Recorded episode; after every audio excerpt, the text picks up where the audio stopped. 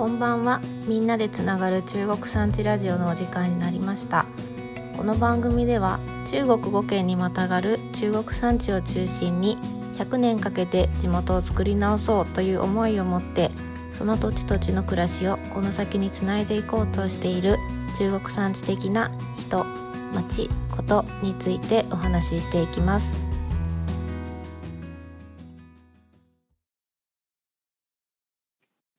はい。それでは第27回の中国産地ラジオとなりました。えー、と今日は中国産地えーみんなで作る中国産地100年会議の会員でもある、えー石田樹里さんに来ていただいています。よろしくお願いします。はい、よろしくお願いします。石田さんは、えー、と書き手としても、えー、と第2号でも書いてくださって以前第20回のラジオにも木指さんと一緒に出ていただいたんですがはい、今は東京と、えーうん。島根県益田市を行き来しながら、益田の方では、えーと養蜂に携わってクーミードという屋号でされてるってことで今日はちょっとその養蜂とか、あのうん、そのクーミードの活動からいろいろお話伺っていきたいなと思ってます。そうですね。はい。もうすぐ春だし、そうなんです。蜂さんがいっぱい飛び出すシーズンなので、うんうん。それに向けてぜひ、はい、はい。お話しできたらと思います。はい。で、私がすごく今、目下日本ミツバチの養蜂にすごく興味があって、はい、そう。で今あの友達に勧められてうん、ちょっとやってみようと思って巣箱を作ったりしていて、うんうんうん、まさに私にとってもタイムリーというか、いいですね。日はい。本ミツバチ、いいですよね。うん。そう。なんか日本ミツバチはその日本の在来種昔かうんら日本にいる蜂さんなので、まあうん。地域の生態系をまあ作ってきたうん。まあ一人うんうんうん。だだなと思ってるので、うん。そうそう。多分ね皆さんミツバチが2種類いるってあまり知らないかもしれないですよね。そうですよね。そうそう。んのまあ一般的なスーパーで売られてる蜂蜜ってうん明治以降に日本にこう連れてこられた西洋ミツバチなんですね。で、けいちゃんが今買おうとしてるのは在来種の日本ミツバチ。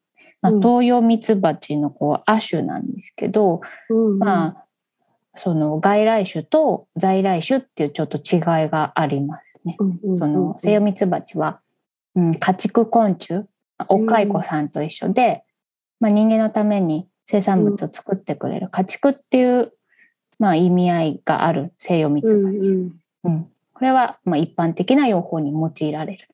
うん。東洋ミツバチは、まあ、うーん在来種、山、里山に住んでいる。うんうんうん。なので、蜂蜜は取れる量は少ないんですけど、とっても地味深い味がして、うん。私はすごく好きだし、蜂蜜はこれじゃないと嫌だっていう人も結構うんいるのかなと思います。うんう。んうんうんそうですね。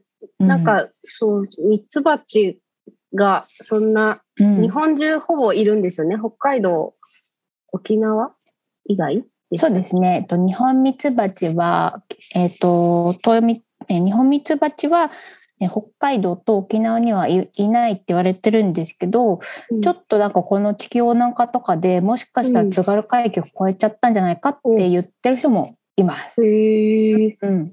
う。も日本の本土にはほぼいて、ほぼいるはず、いてほしうんうんうん。い、いなくなったら困るっていう感じですかね。うんうん。うんそうですよね。いろんな植物とか野菜とか木のそうんの受粉を手助けする。役割ですよね。そうですね。うんあの、まあ、森とかね、うんまあ、私たちが立ち入ることがない山深いところとかの、まあ、受粉とかももしかしたらねこの日本ミツバチが人知れずお仕事してるのかなと思ったり、うんうんします。うんうんうんまあそのね趣味養蜂うん。そのまあなりわいとしてやらない養蜂っていうのも、えっと10年前にちょっと法が変わってですね、うん。蜂さんを飼うえー、西洋ミツバチ、日本ミツバチ、限らず、まあ、すべての蜂を飼う人は、その、届け出が必要になったんですね。で、どのくらい日本中で蜂さん飼う人がいるのかなって思ったら、まあ、2021年で、1万個ぐらいの人が蜂さん飼ってる。これはその西洋、東洋、まあちょっと問わずの数になっちゃうんだけど、うん、うん、結構、まあ、趣味で蜂さんと飼うっていうより、蜂さんと暮らしてるっていう人が多いのかなと思います。うちも飼うとか捕まえるとかっていう単語はあんまり使わずに、まあ、一緒に暮らしてるふうな意味合い、位置づけで蜂さんが存在している。思ってます。その辺の、この言葉へのこだわりじゃないけど、思いみたいなっていうのは、どんな？そうですね。やっぱり、なんか、あのー、蜂さんを飼ってて、飼っててっていうか、なんだろう、蜂さんと、蜂を見てるとですね、す、べ、ての生き物に役割があるというか、うん、っていうのをあの実感するんですよね。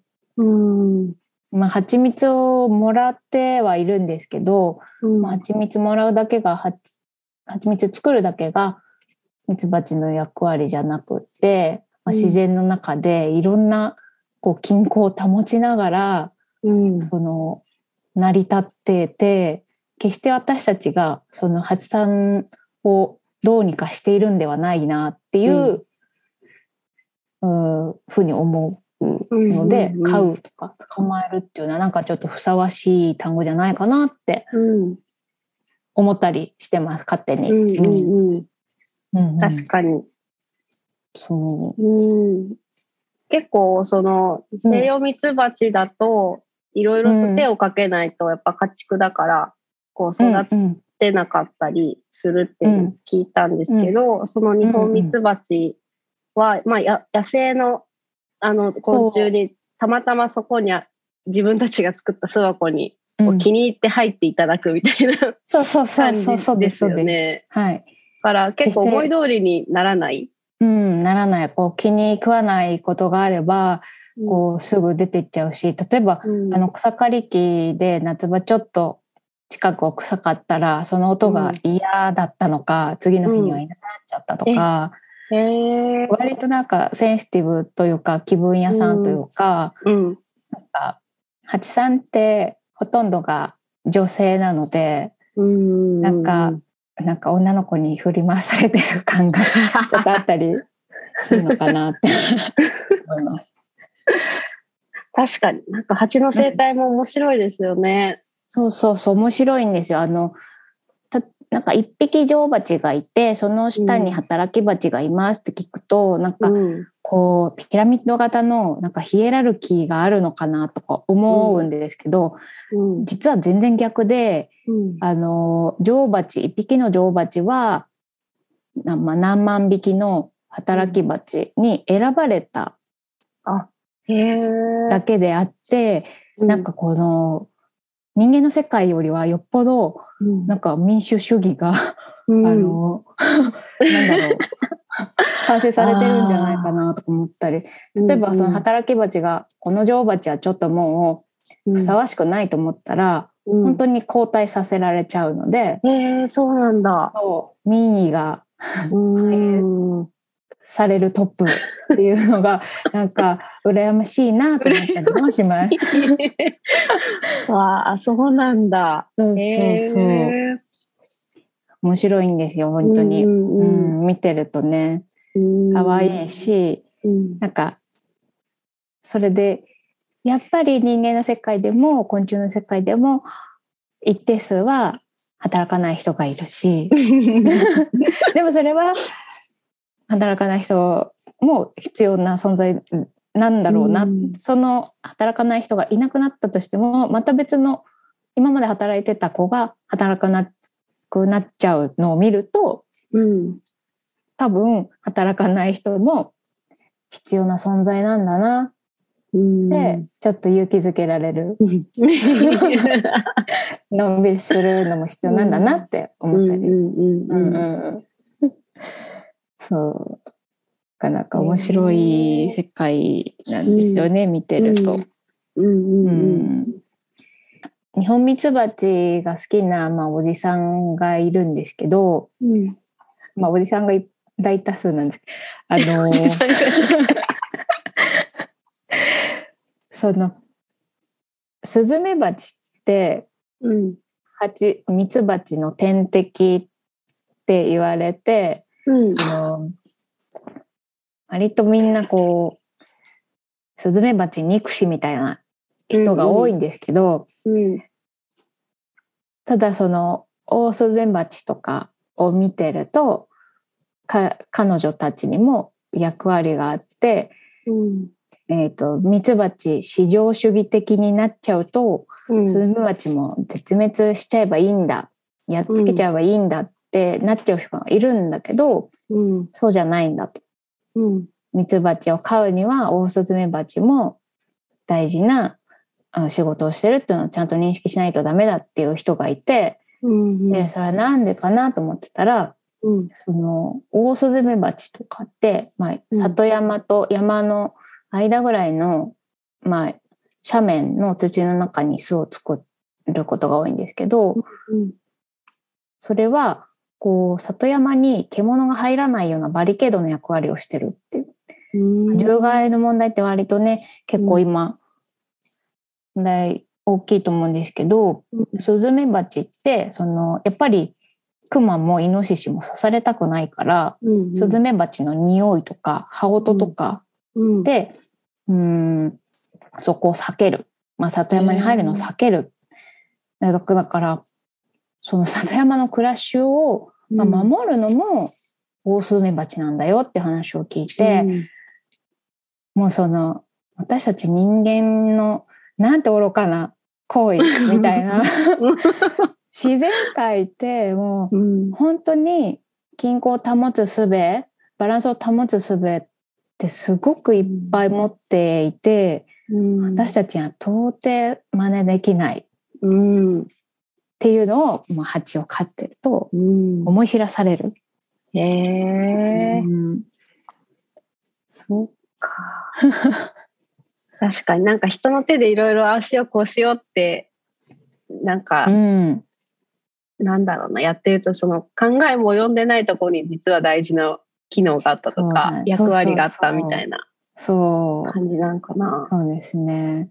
うん。うんそうなんかもうね、うん虫の世界面白くてうん。ちょっと蜂と関係ないんですけどうん。衝撃的だったことが去年あってうん。去年の秋にまあコスモスをが背高く伸びて咲いててうん。でバッタとかイナゴとかが、うん。そのコスモスの先っちょにうんこうしがみついて死んでたんですね何匹も何匹も。うん。で怖っと思ってうん。なんだろうこれなんか変な農薬誰かが撒いたのかなとかうん。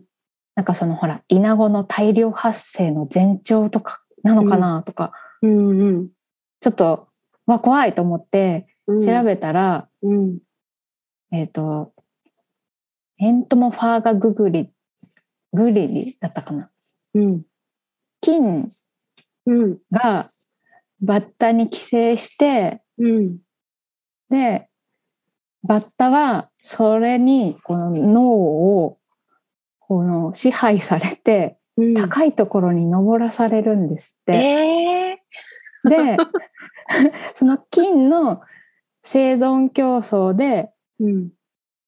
バッタを高いところに登らされさせてうん。自分の菌を高いところから遠くに飛ばす、うん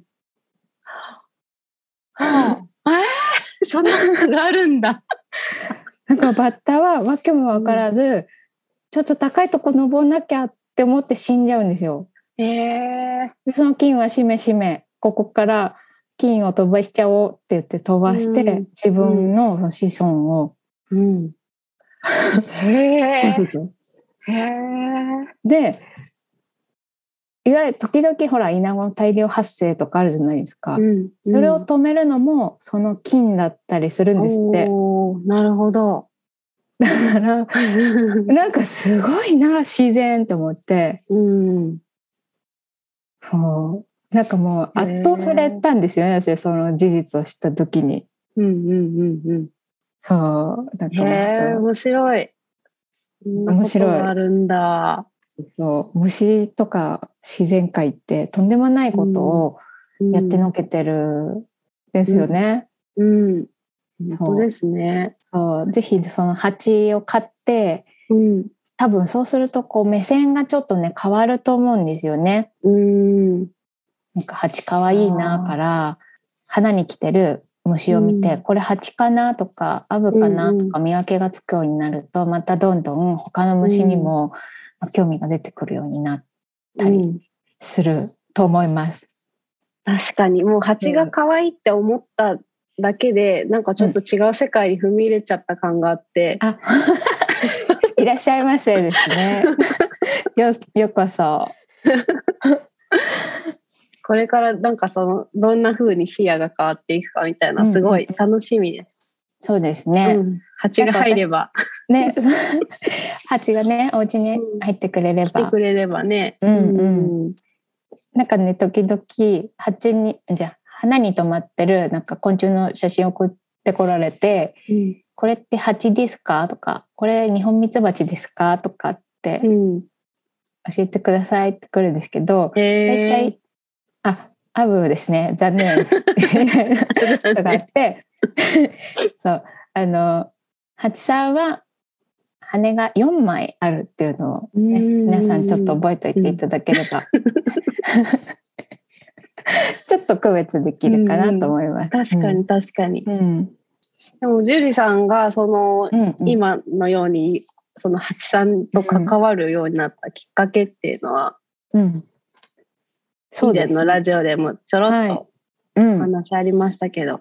うん、そうですね。うん。父がね、なぜか蜂の 魅力に取りつかれて、うん。うん。最初、そうですね。何だったかな？えっと、父も、お友達が、えっと、春先になると、ミツバチって、えっと、巣別れをするんですね。一つの巣から、別の、また、コロニー、新しいコロニーを作って、えー新しい家族があの別のお家を探して塊になって飛ぶっていうのがあってうんでそれをまあ友達がさっと捕まえて保護したのをうん。見て、へー。お面白い。すごいと思ってそこからなんかちょっとハマっちゃったみたいなんですけど、そうそう。だから私もうん。あのせっかくなんか面白そうだしうん。と思って勉強してみたらうん。やっぱり面白かった。そう。まあ、同時にやっぱりその、まあ、蜂が蜂の生態とかを知っていくとうん。あ気候変動やばいみたいなのが実感としてどんどんどんどん大きくなって、うんうんうん、でそのエシカルとかねそういうところも、うん。うん。商品の中にしっかりやりたいなって思った。うん。うんうんうんお父さんがその蜂を育育てるっていうか、うん蜂をうんと暮らし始めたのはいつから？な えっと、えっ、と、2007年とかかな。おおそうなんだもう10年以上ですね。うんうん。なんかもともと、ひいおじいちゃんが、まあ、同じ地域で、うんえっ、と、養蜂をちょっとか手出してたみたいなんですよね。多分、大正とかそのぐらい。うんうんうん。あの、西洋ミツバチが日本に入ってきたのはうん。明治ぐらいなので、うん。本当に最初の頃に、なので器具も海外製の器具がうん。蔵に眠ってたりしてて、へー。で、その時は多分うまくいかなかったんですよね、ひいおじいちゃんは。うんまあ多分戦争の頃もあったので、戦争も挟んでるので、どういうことがあったのかちょっとね、今となってはわからないんだけど、うんまあそれを運命のように父は、うん。同じことにはまり、うーん。そう。え、面白い。そうなんだ。うんね、そう、うん今は、なんかうちは、えっ、と、日本ミツバチと西洋ミツバチ、どっちもうん。あ、そうなんですね。いて、そうそう、どっちも蜂蜜の販売をしてて、ただ、やっぱり日本ミツバチは、まあ、そんなに量も取れないし、うん。うん、うん蜂蜜取るのが目的ではなかったりするので、うん。うん、去年も販売はしなかったし、うん。うん。今年も本当に2、30本とかああ。売るぐらいで、うん。なんでこんなに少ないんだとか、うん毎。年ちゃんと作れよとかっていうお客さんがうん。いないから、うん。まあ、分かってくれてる人ばっかりなので、まあ、そのやっていけてるんですけど、うん。もう本当そんなもんですね。ああ、そうなんだ。やっぱり西洋ミツバチは、まあ、蜂蜜のために改良されて、うん。家畜っていうい位置づけなので、うん。まあね、蜂蜜は取りやすいんですけど、うん。やっぱり、その、まあ、命としてはもちろんね、か変わらないですけど、うん。その地域に残したい、地域にいてほしいのは、やっぱり日本ミツバチが自然の中でいっぱい元気に暮らしてるのがうん、いい状態だろうなと思うし、まあそのためにはやっぱり、うーん、植物の植生もやっぱりちょっと目配らないといけないし、うんうんうん。花植えりゃいいってもんでもないし、うんうんうん木もやっぱり、まあ、杉とかヒノキとかって蜂蜜になんだろうお花の蜜とか木の実とか目当てに来る生き物も少ないのでやっぱりそうね。そうそう人工林じゃなくって自然う林ん。とか自然林に近いような植生のうん。森とかがねうん。ないとうん。もちろん日本ミツバチも困るし、うん、そうか。うん。そうでやっぱりその日本ミツバチ野生だから病気にもかからないとか、強いとかって言われがちなんだけど、でもそうでもないのかなって病気の症例とかが、その報告とかが少ないだけで実際にはやっぱり、まあ、いろんな感染症も蜂の世界にいっぱいあるので、うん。うん、やっぱりね、まあ、うちは今までないんですけどお話聞いてるとうん。うんとセイヨミツバチなんかは特にうん周辺に広がらないように巣箱ごと焼却しなきゃいけないとか、そういう悲しいこともあるんですよね。うん。特にそのイチゴとかハウス、施設栽培のポリネーション花粉媒介に使われるような発散って、ややっぱりイチゴだけ花粉とか蜜の少ないイチゴだけをお花巡ってやっぱ弱っちゃって、基本はそういうところに売られた蜂さんっていうのは最後焼却処分しなさいっていう指導なんですね。あ、そうなんだ。へそうそう。弱った蜂さんが外に広がっちゃうともちろん病気が広がっちゃうのでやっ。ぱりその生態系とか自然環境を守るためにうん。どうしてもそういう指導をされることがある。うん、で、やっぱり命なので、ね、それはやってほしくないけど、でも病気が広がるし、うん。で何何が原因だろうって思ったら、一年中イチゴが食べれることを消費者が望んでるっていうのももちろんあるし、うん、そうなんかか。アニマルウェルフェアにもちろんなんかね、うん。できれば添いたい動物福祉っていう面では蜂の命しっかり全うしてもらいたい自然の中で元気に暮らしてほしいって思うけどやっうん。ぱりその需要がどうしてもあるうん。考えると、うん。ね、そこでもやっぱりエシカルなわけなんですようね。ん。そうですね。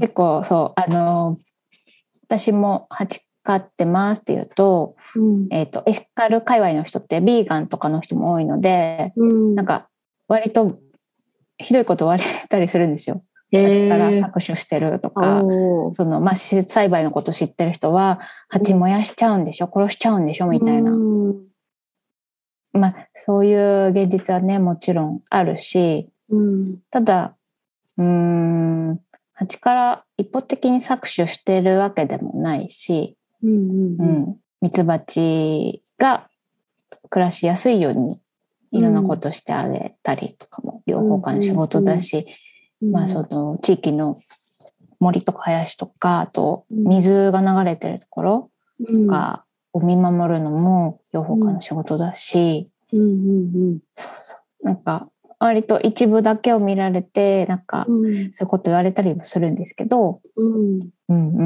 ん。なんかね、いろんなこと見てほしいなと思う。うんうん、自分の消費がどんな影響があるのかもね、もしかしたら、なんか、まあ冬だけど、私誕生日のケーキは絶対イチゴ乗ってないと嫌だ。そのイチゴ作ってるのは誰なのかなとか、うんちょっと考えてみるっていうのはね。そうですね。うんうんうんうん。本当。私もなんかいちごのケーキを冬に買うのはなんか違うなって思うようになってきて最近。うんうんうん。ねえ、そうなんですよね。本当の路地の旬って言ったら5月とか6月とかなので、うんなかなか旬をね、意識することもなかなか、いちごに限らずないじゃないですか、今う。んうん。そうそね。そうそうう。ん旬の地元のものを食べるっていうのは、究極のエシカル消費だと思ったりもう。します。うんうんうんうん。うん。そうですよね。うん。の以前のラジオでお父さんがその、売るはい。ためになんうかんうん。いろんな環境を搾取したりとかいうことはしたくないっておっしゃってたっていうはい。話があったと思うんですけど、はい。なんかその辺のうんお父さんの思いっていうお父さんの思い。お父ささん、んなんでそんなことをお考父えて考えたんだろうと思ねっ。て。やっぱり多分、お父さんは、まあ、自分が生まれ育ったところが好きっていうのが根底にあるんだろうなって思うんですよね。自自分が、まあ、子供の時に過ごした場所がやっぱりこうどんどん、まあ、人が少なくなっていくうん。イノシシが出るようになる熊が出るようになる、竹とかがはびこってきちゃうとか、うん。なんかそういう変化が多分悲しいけど何したらいいのかわからないっていう時期もきっとあったと思ってうん。でやっぱりこの彼も蜂を通してその、まあ、日本特に日本ミツバチはねその地域の生態系が重要なんだって思ったらやっぱりその本当は昔は、まあ、うなぎもいっぱい取れて松茸もいっぱい取れて蜂さんももちろんいただろうし、うん。そういうのに多分戻すことは多分もうできないけど、うんその悪い方に進むのを、まあ、なんとか緩やかにしたいとかうんうんうん止めたいとかっていう気持ちがあるんだろうなって感じるんで、おまあ私もなんか力になれることがあったらなってうちも思ってるんで、うん。まあ、やっぱり中国産地もね、まあ、自然豊かなようで、やっぱり刻々と気候変動の影響を受けてるうん。し、なんかそういうのをもっと敏感にね、感じ取れるうん。人が増えたらいいのかなとか思ったり。うんうんうん。うん。ね。うんなんか気候変動の影響みたいなのを感じるうん、時ってどんな時ですか、あのーこの虫がまだこの季節になってもいるとか、うん、うんうんあれこれちょっと出るの早くないみたいなうん野草だったり、うん。あと、いや本当にイノシシとかクマって、うちの父が子供の頃って出たことなかったんですって。へえでも出るようになっちゃったっていうことは、うん。と山奥でなんか変化がうんあったり、うん。まあ、里山でもちろん変化が、まあ、人が少なくなっててもちろんあるんだろうけどうん。多分何かしらのこう植生にも変化があるからどうしてもしょうがなく降りてきちゃってるっていうところもあるのかなと思ったりもするし、うん。もちろん蜂ニホンミツバチがうん。少なくなってきてるっていうのはうん。割と死活問題っていうかうんうんうん。思いますね。全う然。ん。うん。前は春になったらその分蜂っていう状態のワンワンワンワン蜂が羽音がするようなことが何度もあったのに、うんなんか静かな春だねみたいへえな。うん。そうそう。本当にレイチェル・カーソンうん。の世界って感じがします。ああそれでお父さんがそのまあいいことしてるから、まあそれを伝えていこうっていうことで販売を始めたうんうんんですよね。そうそうですうね。んそうですね。そのやっぱり、うーんと蜂蜜もちろん生産してる人は日本中にいてうんうちの父ちゃんだけタダで配ったりするのはそれは違うし、うん。地域資源としてうん。ちゃんと価値をつけて販売するっていうのは私は間違ってないと思うしうん。大儲けしようって思ってるわけじゃないんだからうん。別にいいと思う。うんうんうん、そう。それでまあできる限りうん。環境負荷の少ない選択をしながら販売をしてると感じです。なので、インターネット販売もしなければ、うん。そう、割となんかね、儲ける気あるの？ないよって感じでうん やってるんですよね。うんうん。そう。えーじゃあ売る方はもう直接つながりがある方とか、そういうそうで感じなんですね。とか、あと、まあ、地元消費が基本なので、えっと、まあ、地元の、まあ、お店屋さんとか、えー飲食店うん、で、えっと、使ってもらってる。うん。あのーそう、以前のね、中国産地ラジオでも出たうん、カソビール、うん、カソビールにもうちの蜂蜜をそうそう使ってもらったりうん、してたり、あと、まあ、地元のね、お土産も扱ってるフルーツショップ、うん、森谷さんって増田駅のまあ目の前にあるお店では蜂蜜の販売をしてもらったり。してなるほどる。くらいですね。あとはうん私のまあ知り合いとかのお店にうん。ちょっと置いてもらったりとか、うん、うん、ううんん。そんなに無理して販路広げようとも思ってないし、うん、うん、うん、1年でちょうどまあ綺麗にうん、取れたものが売り切れるぐらいうん。ちょうどいいのか、へー今がちょうどいいのかなって思ったりしています。うんへえ。なんかね、あのー日本中で蜂蜜って取れるので、うん、多分、地元で取れたものを食べるのが一番元気が出る。うん。なるほど。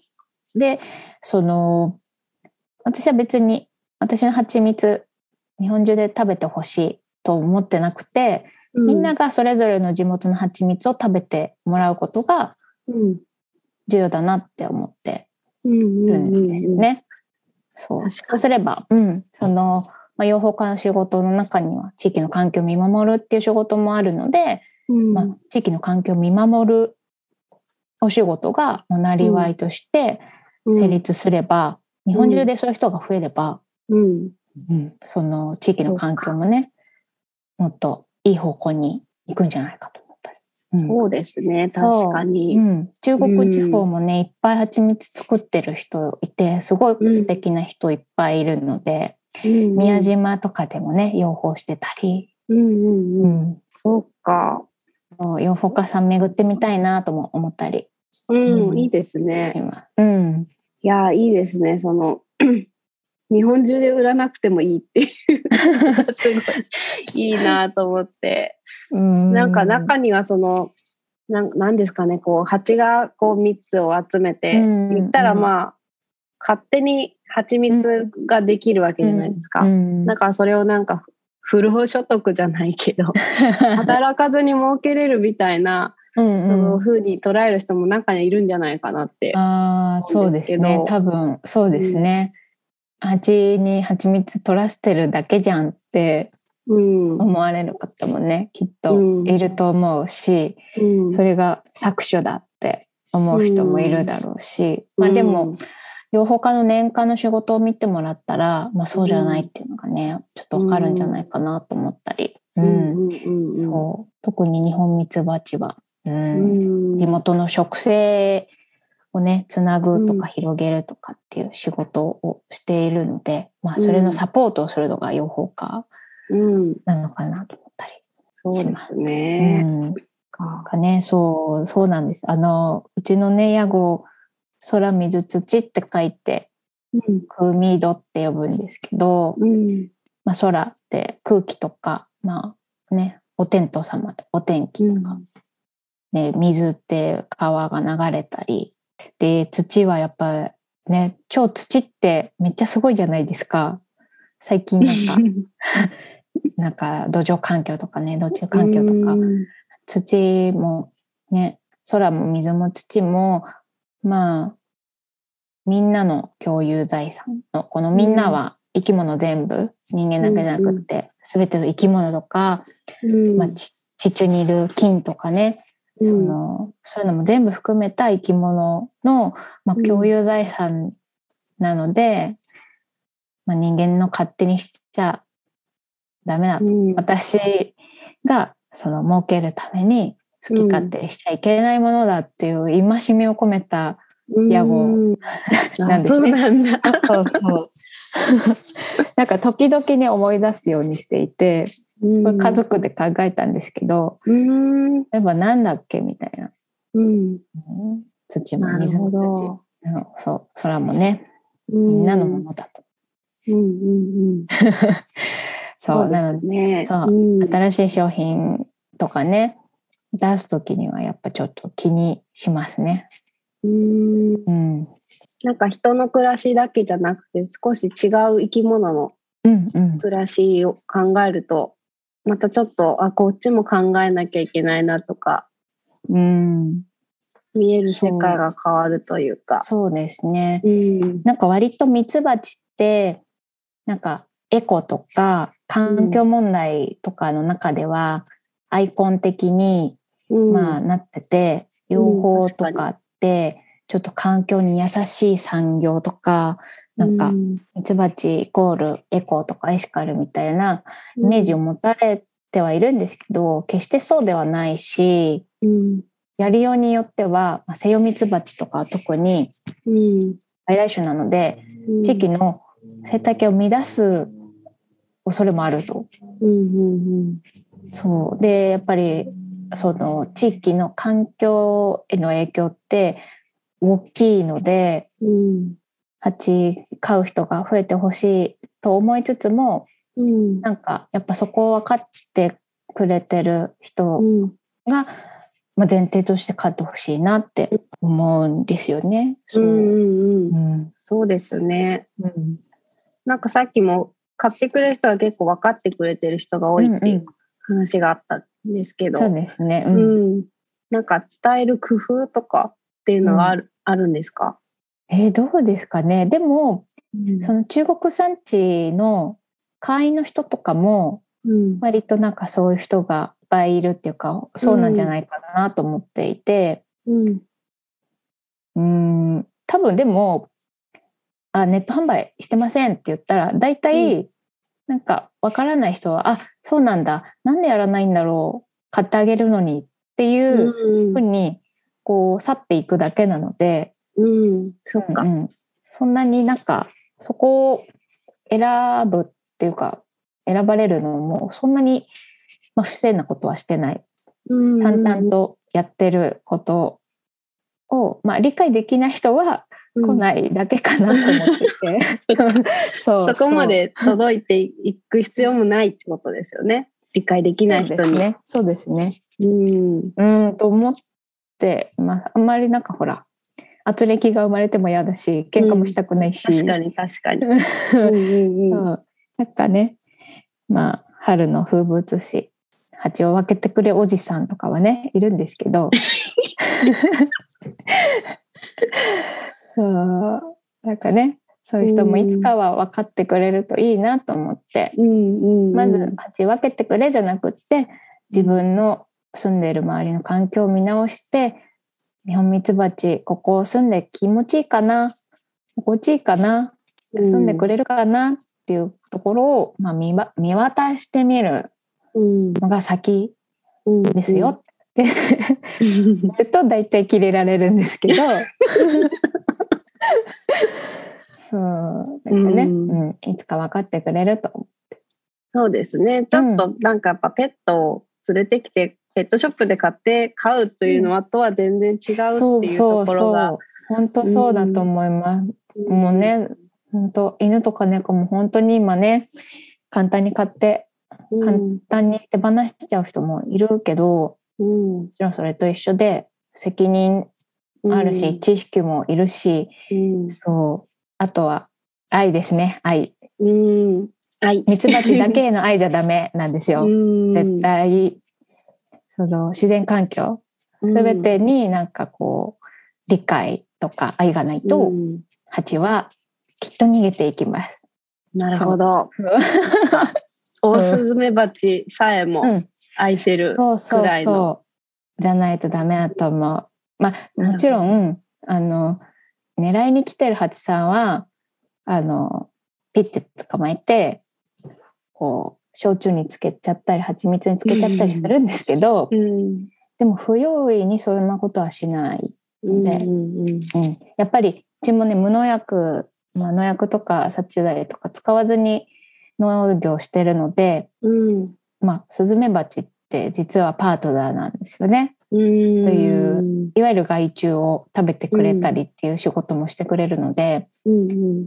スズメバチ憎しとはとても思えない。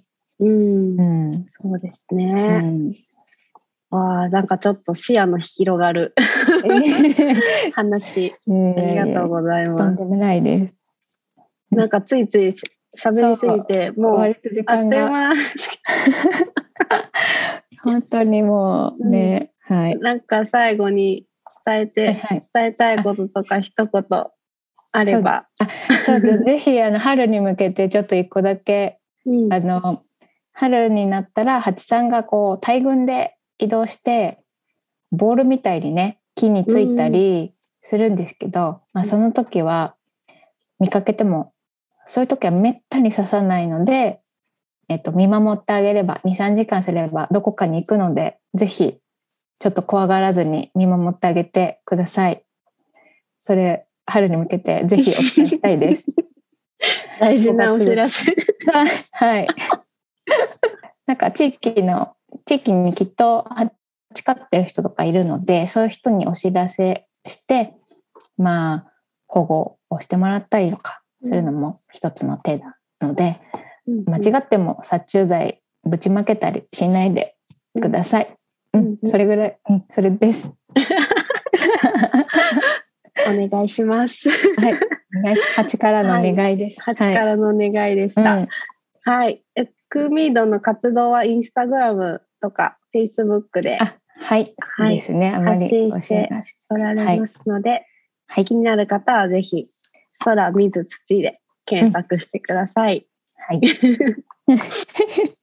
はい。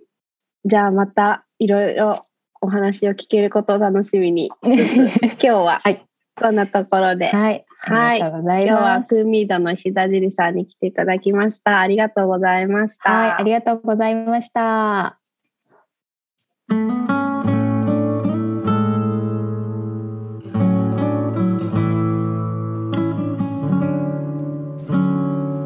ジオでは中国産地で暮らす人中国産地が好きな人気になる人たちで中国産地について語っています。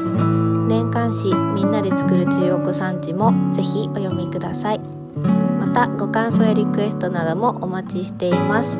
お便りフォームは概要欄にリンクを貼っていますのでぜひそちらからお気軽にお寄せください。第2号の感想や今回のお話を聞いての感想などもお待ちしております。それではまた次回の放送でお会いしましょう。お疲れさんち。